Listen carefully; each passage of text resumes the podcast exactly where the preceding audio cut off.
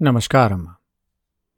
ગયા અધ્યાયમાં આપણે સાંભળ્યું કે માર્કેન્ડેજી એમના આશ્રમ પાસે બેઠા છે અને ત્યાં શિવજી અને પાર્વતી એમના ગણ સાથે પસાર થાય છે. પાર્વતીજી માર્કેન્ડે મુનિને જોવે છે અને શિવજીને પૂછે છે કે આ કોણ છે? અને શિવજી જણાવે છે કે આ માર્કેન્ડે મુનિ એ છે કે જેમને પ્રલય કાળ અને ભગવાન નરનારાયણની માયાનું આચમન થઈ ચૂક્યું છે. અને એટલે પાર્વતીજી કહે છે શિવજીને કે આપણે પણ એમની પાસે જઈએ. શિવજી માર્કેન્ડેજી પાસે પહોંચે છે અને માર્કેન્ડેજીને વરદાન માંગવાનું કહે છે. માર્કેન્ડેજી કહે છે કે ભગવાન હવે માયા જોઈ લીધા પછી હું શું માંગું તમારી પાસેથી? પણ એટલું માગું છું કે ભગવાનમાં, તેમના શરણાગત ભક્તોમાં અને આપમાં મારી અવિચલ ભક્તિ હર હંમેશ બની રહે. આ આપણે પણ સમજવા જેવું છે કે માર્કેન્ડે મુનિ જેવી વ્યક્તિ પણ આટલા મહાન ઋષિ પણ ભગવાન પાસે માંગે તો એ જ છે કે મને તમારા ચરણોમાં સ્થાન આપી દો. અને ભગવાન પોતે કહે છે માર્કેન્ડજીને કે મારા જે ભક્તો છે ને, એ મને એટલા પ્રિય છે કે એમને માથે બેસાડીને જ રાખું છું.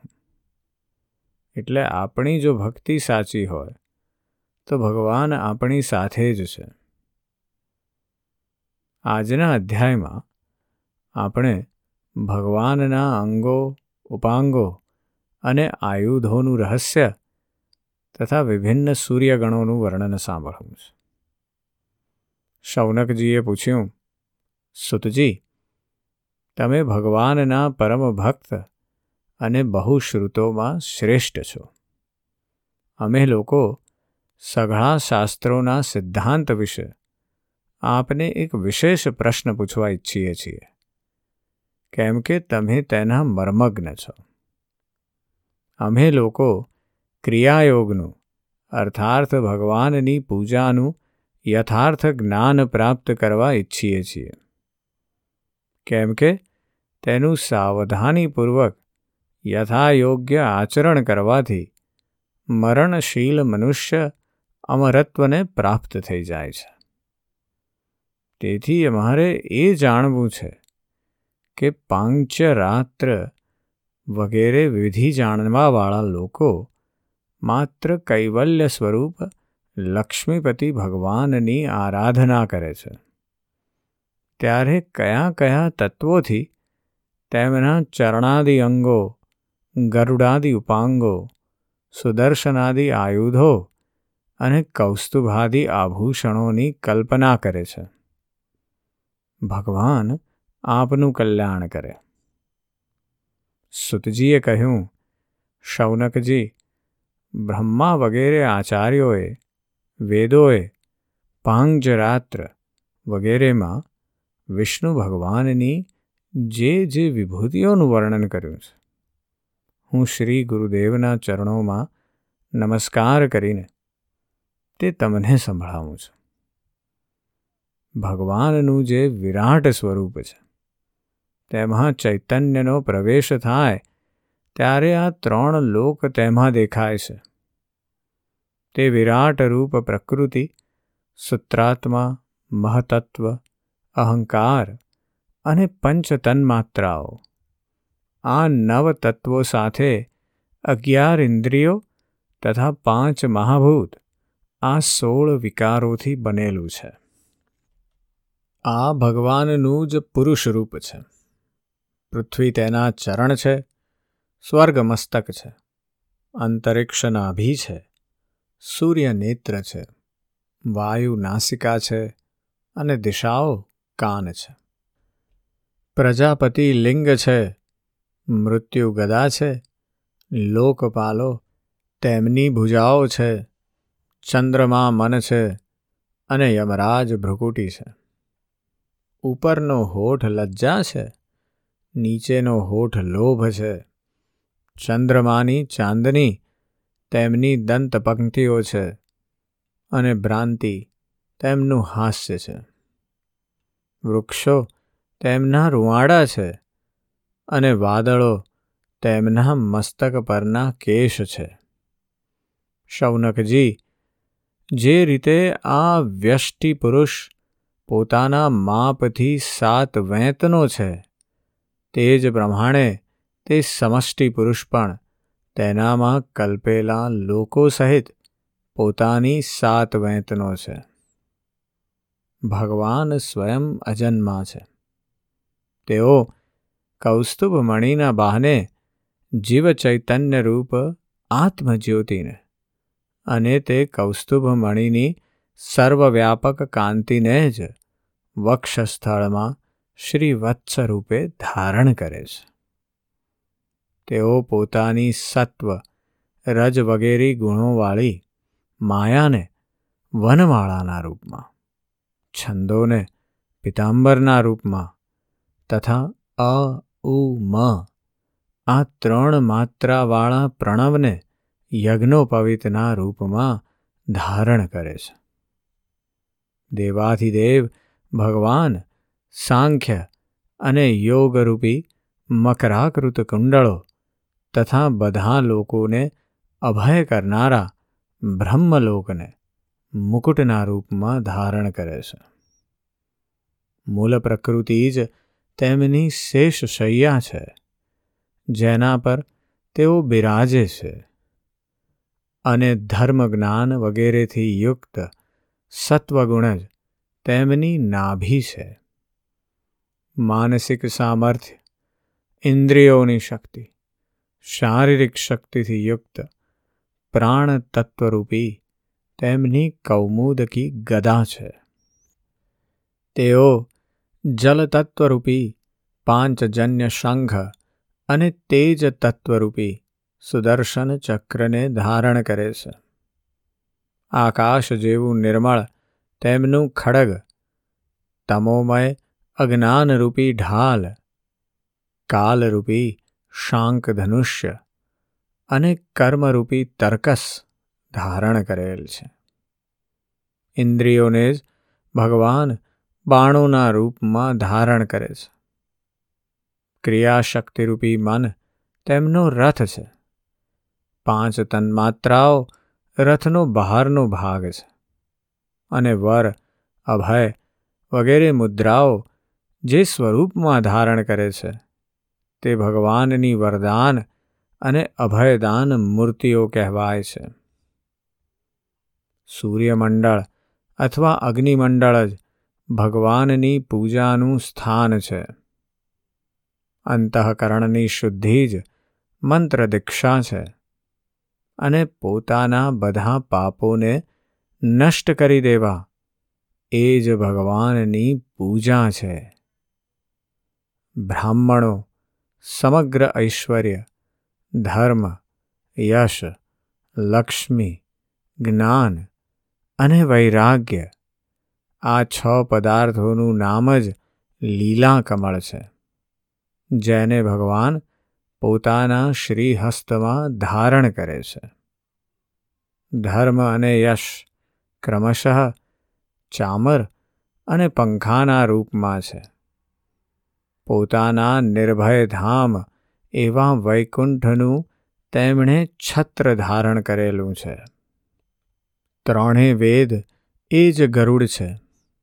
તે જ અંતર્યામી પરમાત્માને લઈ જાય છે. આત્મસ્વરૂપ ભગવાનથી ક્યારેય વિખૂટી ન પડનારી આત્મશક્તિનું નામ જ લક્ષ્મી છે.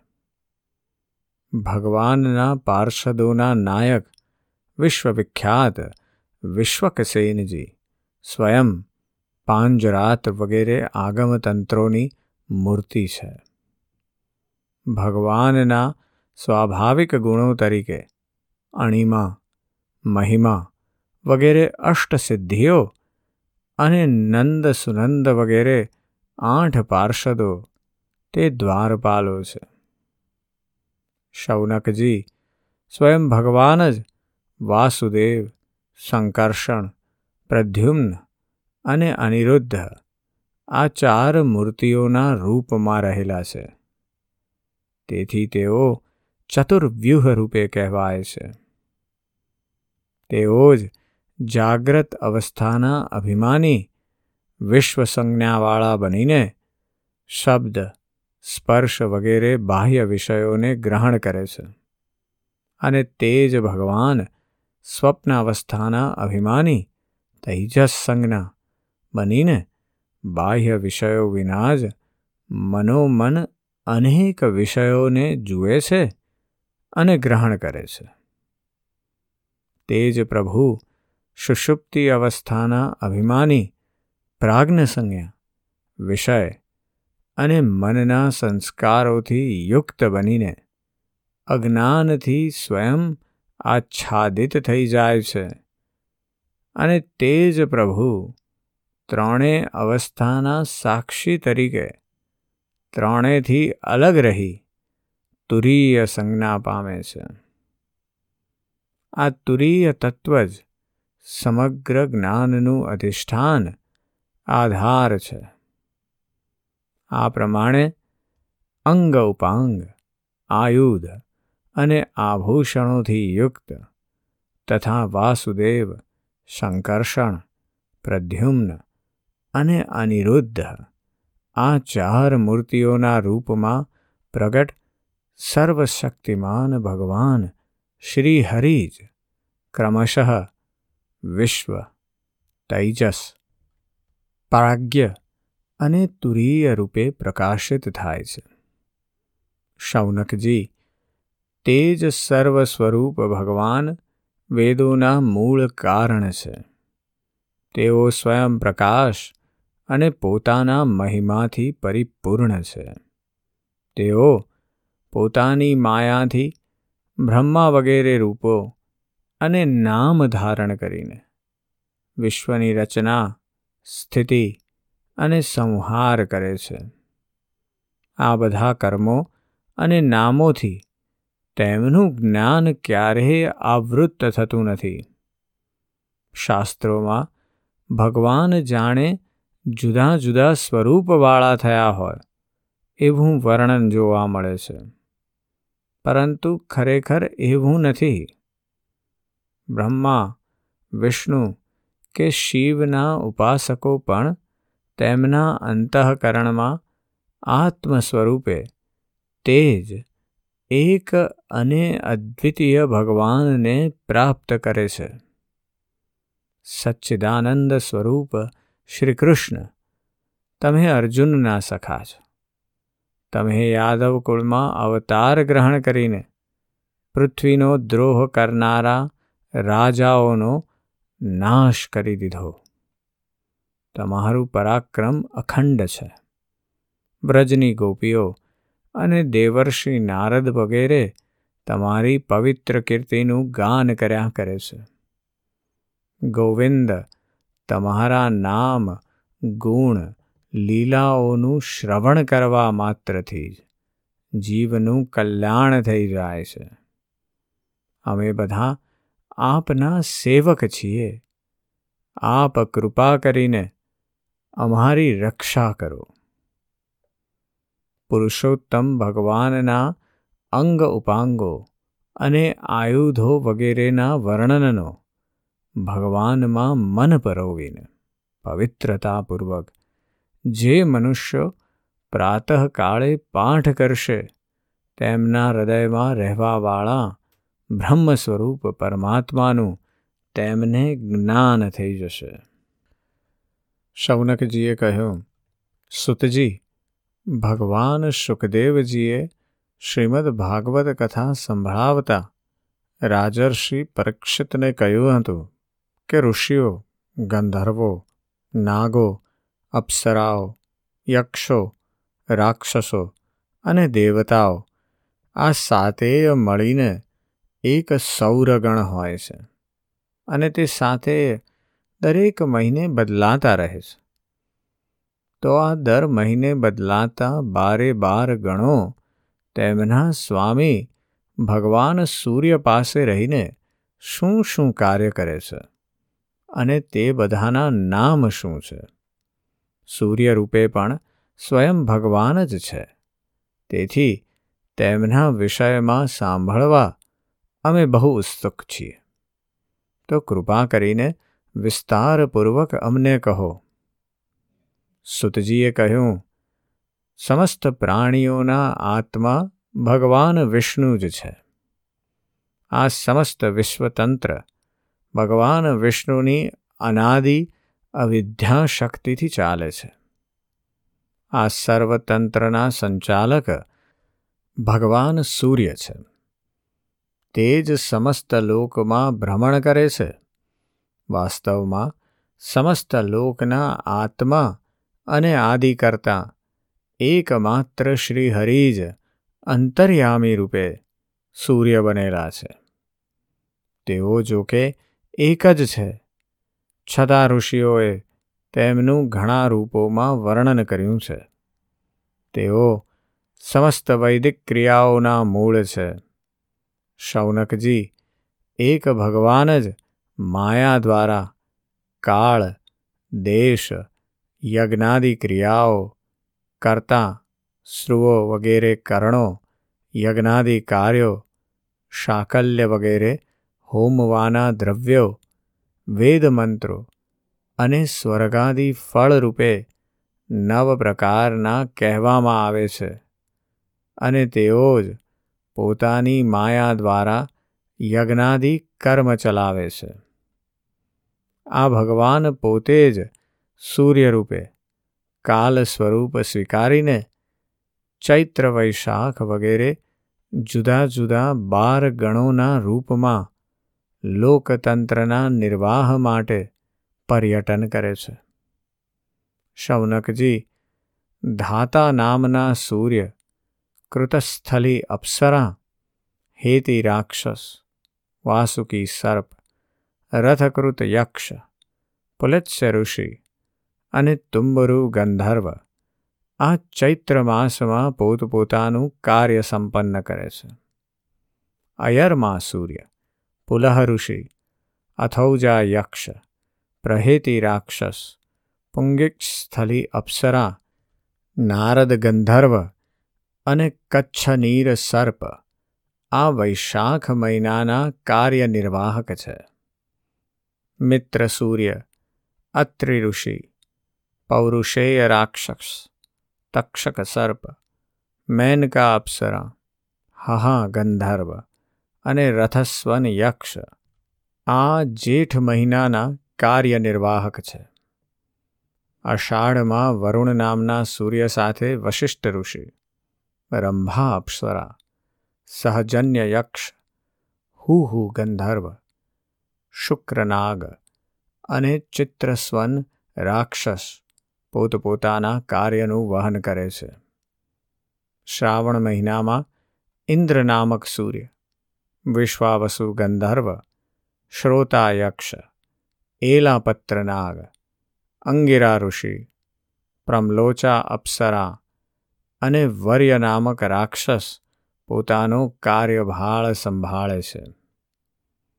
ભાદ્રપદના સૂર્યનું નામ વિવસ્વાન છે.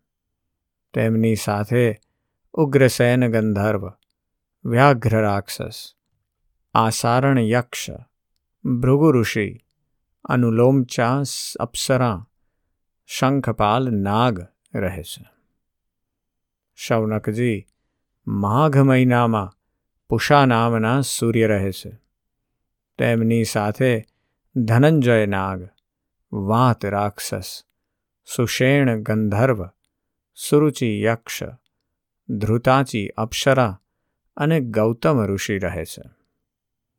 ફાગણ માસમાં પર્જન્ય નામના સૂર્યની સાથે ક્રતુ યક્ષ, વર્ચા રાક્ષસ, ભારદ્વાજ ઋષિ, સેનજીત અપ્સરા, વિશ્વગંધર્વ અને ઐરાવત સર્પ રહે છે. માગશર મહિનાના સૂર્યનું નામ છે અંશુ. તેમની સાથે કશ્યપ ઋષિ તાર્ક્ષર યક્ષ, ઋતસેન ગંધર્વ ઉર્વશ્રી અપ્સરા વિધુચ્છત્રુ રાક્ષસ અને મહાશંખ નાગ રહે છે.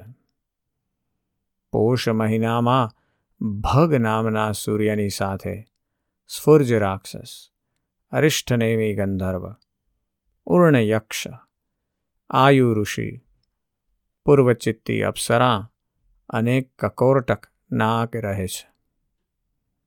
આસો માસમાં ત્વષ્ટાયો સૂર્ય, જમગ્નિ ઋષિ કંબલનાગ તિલોત્તમા અપ્સરા બ્રહ્માભેત રાક્ષસ શતજીત યક્ષ અને ધૃતરાષ્ટ્ર ગંધર્વનો કાર્યકાળ છે.